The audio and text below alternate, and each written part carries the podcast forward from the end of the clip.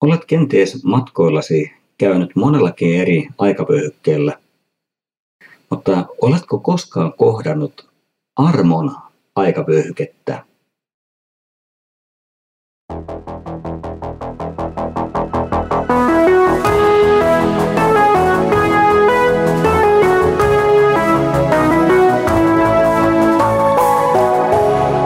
Kirjoitusten pauloissa.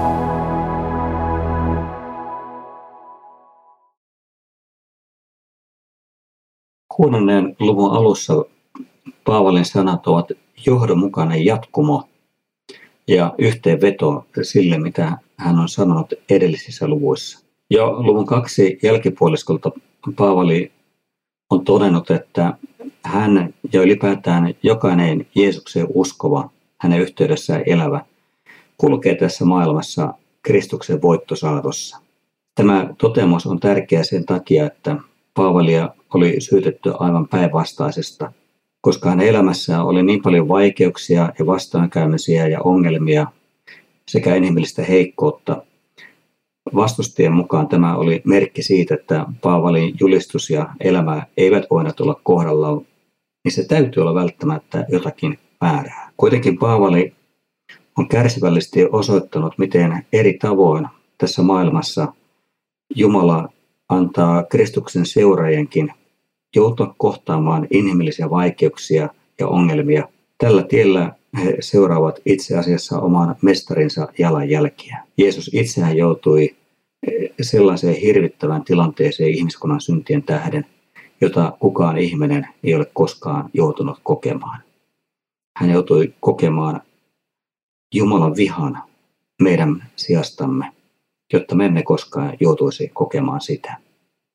Kuuden luvun alussa Paavali jatkaa ja oikeastaan täydentää sitten ajatuksensa Jumalan pelastustekojen lenkin viimeisen osan. Ilman tätä viimeistä lenkkiä tuo Jumalan pelastustekojen sarja jää vajaaksi. Jumalan työtovereina me vetoamme teihin, ottakaa Jumalan armo vastaan niin, ettei se jää turhaksi. Se, mitä Jumala on meidän edestämme tehnyt, merkitsee sitä, että meidän suhteemme häneen voi muuttua.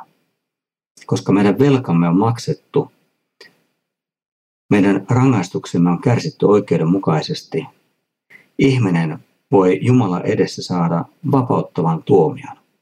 Eikä vain ainoastaan sitä, vaan hän saa uskossa Jeesukseen käydä Jumalan yhteyteen, koska hänet on sovitettu Jumalan kanssa. Usko Jeesukseen on astumista sille tielle, missä ihminen ei enää elä erossa Jumalasta, vaan on päässyt hänen yhteyteensä. Ja tälle tielle liittyy lupaus mielekkyydestä, nimittäin elämän tarkoituksesta, elämän täyttymyksestä, vapaudesta, ihmisen todellisesta identiteetistä, kuka hän on, ja myöskin toivosta. Uskossa Jeesukseen ihmisellä on nämä kaikki olemassa todellisesti, pysyvästi ja kestävästi. Mutta puolestaan ilman uskoa Jumalan armon vastaanottamista se kaikki, mitä Jumala on valmistanut, jää turhaksi. Mutta tätä voisi verrata siihen, että ihminen on sairastunut, mutta nyt hänen sairautensa, kenties hyvinkin harvinaisia ja vaikeaa, on kehitetty lääke ja on valmistettu lääke, joka voi parantaa hänet. Mutta ei riitä, että se lääke on olemassa. Se täytyy myöskin saada. Siitä täytyy tulla osalliseksi, sen täytyy päästä vaikuttamaan. Ja myöskin Jumalan armon, eli pelastavan rakkauden täytyy saada kohdata ihminen. Ja tämä kohtaaminen tapahtuu Jumalan armon vastaanottamisella. Se tarkoittaa sitä, että ihminen, joka ei ole tuntenut Jumalaa, joka ei ole elänyt hänen yhteydessään, saakin uudistua, hän saa uuden ihmisyyden. Ja nyt, mitä hän aiemmin ei nähnyt vielä, nyt hän näkee.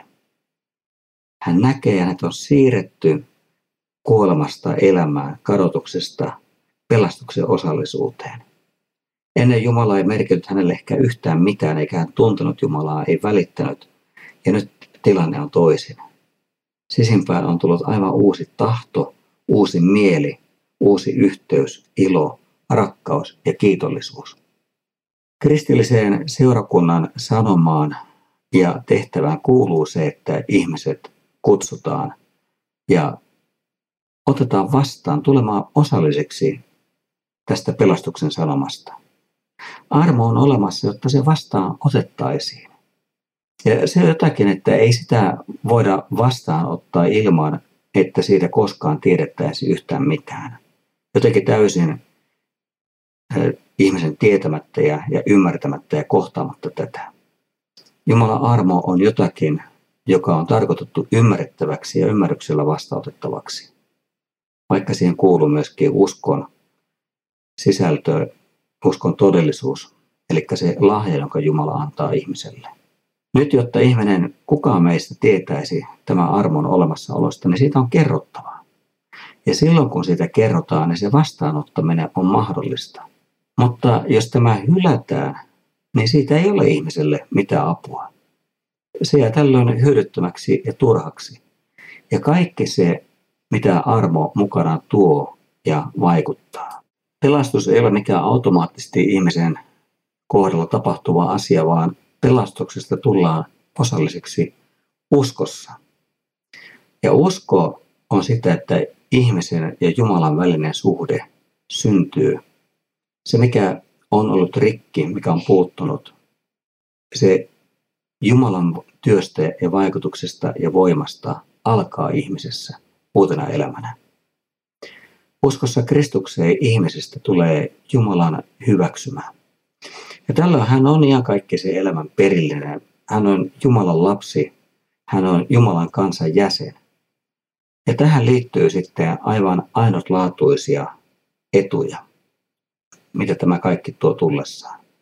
Nimittäin Jumalan kansa ei ole mikä tahansa joukko ihmisiä tässä maailmassa, vaan Jumalan kansan jäsenet muodostuvat niistä ihmisistä, jotka ovat armahdettuja kaikista rikkomuksistaan, synneistään ja vääryksistään – ja he ovat tästä armahduksesta osalliset. Joten heillä ei ole mitään kadotustuomiota, vaan päinvastoin heillä on rauhaa Jumalan kanssa. He ovat uusia ihmisiä, uusia luomuksia Kristuksessa, ja he ovat saaneet pyhän hengen, joka asuu ja toimii heissä. Nämä lupaukset ja nämä seikat koskevat jokaista, joka on kuullut armon evankeliumin sanoman ja uskossa sen kohdalleen ottanut vastaan. Ja tällä armolla sitten ihmisen elämässä myöskin on erilaisia yksilöllisiä ja tapauskohtaisia vaikutuksia. Nimittäin Jumalan lapsena ja hänen yhteydessään eläessäsi, kun elämään sisältyy monenlaista kamppailua, haastetta ja vaikeutta. Ja ihmisen oma rajallisuus ja heikkous tulee hyvinkin ilmeiseksi.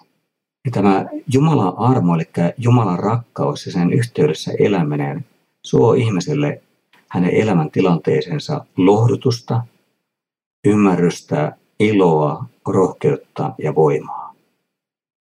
Armo evankeliumin yhteydessä eläminen vaikuttaa sitä, että ihminen saa vapautua peloista, riippuvuuksistakin, tarkoituksettomuudesta, elämän tyhjyydestä, pahuuden henkivaltojen otteesta, joka tänä päivänä tässä maailmassa on käymässä yhä yleisemmäksi.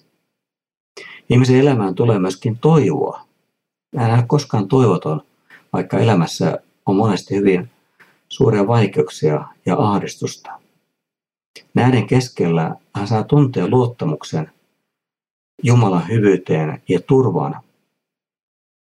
Ihmisen elämässä voi tapahtua myöskin fyysistä ja sisäistä parantumista ja eheytymistä. Ja nämä ovat sellaisia siikkoja, joita Jumala vaikuttaa henkensä ja voimansa kautta. Mutta ne ovat samalla yksilöllisiä ja todellakin tapauskohtaisia asioita, joista meillä ei ole ehdotonta lupausta, että näin käy. Mutta Jumalan lapsena me saamme pyytää tätä, rukoilla itsellemme, rukoilla toisillemme. Ja Jumala edelleen vastaa näihin rukouksiin ja pyyntöihin omiensa elämässä. Ja kaksi kuuluu näin. Hänhän sanoo, oikealla hetkellä olen kuullut sinua. Pelastuksen päivänä olen tuonut sinulle avun. Juuri nyt on oikea hetki, juuri nyt on pelastuksen päivä.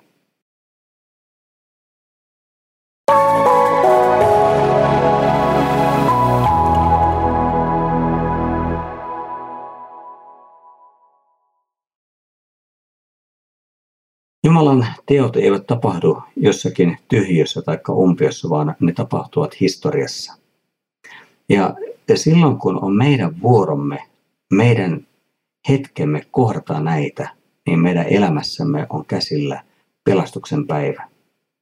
Evankeliumi on tarkoitettu vastaanotettavaksi sen kuulemisen hetkellä, ei sitten joskus tulevaisuudessa ehkä. Toki silloin kun ihminen kuulee tämän julistuksen, niin se voi hänessä vasta aloittaa työnsä, vaikutuksensa, jolloin se, jonka elämässä ei ole ollut mitään mielenkiintoa, huomaakin, että tämä mielenkiinto ja tämä tarve ja kyseleminen on herännyt. Ja sitten tämän heräämisen prosessin myötä jossakin vaiheessa tulee se hetki, jolloin sitten tämä evankeliumin sanoma on lopulta vaikuttanut sen, että ihminen ottaa sen vastaan. Mutta kaikki nämä Paavalin sanat tähdentävät sitä, että ihmisen pelastus on jotakin sellaista, mikä täytyy tapahtua hänelle omakohtaisesti. Ja on tarkoitettu tapahtumaan tällä tavalla, tavoittamaan juuri hänet. Ei se häntä auta, että jos olet vaikkapa laivasta haaksi rikkoutunut, että vierestä pelastetaan ihmisiä ja sinä jäät mereen ja hukut sinne. Vaan sinäkin tarvitset sen, että siltä meren kuolemaan syleilystä sinut otetaan pois. Meidän ihmisten luonnollinen vanha minämme ei ymmärrä tätä ja torjuu tämän sanoman. Se on sitä meissä ihmisissä olevaa luontaista epäuskoa. Ja tälle epäuskolle valitettavasti sitten myöskin sanoman julistajat voivat antaa aihetta. Eli heidän menettelynsä, käyttäytymisensä, toimintansa voi olla sellaista, että se ei edistä heidän sanomansa perille menemistä. Paavalikin tiedosti tämän ja sen takia hän halusi tarkasti elää siten, että hänen elämässään ei ole mitään sellaista, mikä antaa aihetta ihmisille jäädä heidän epäuskoonsa. Tästä me jatkamme seuraavaksi sitten jakesta kolme eteenpäin.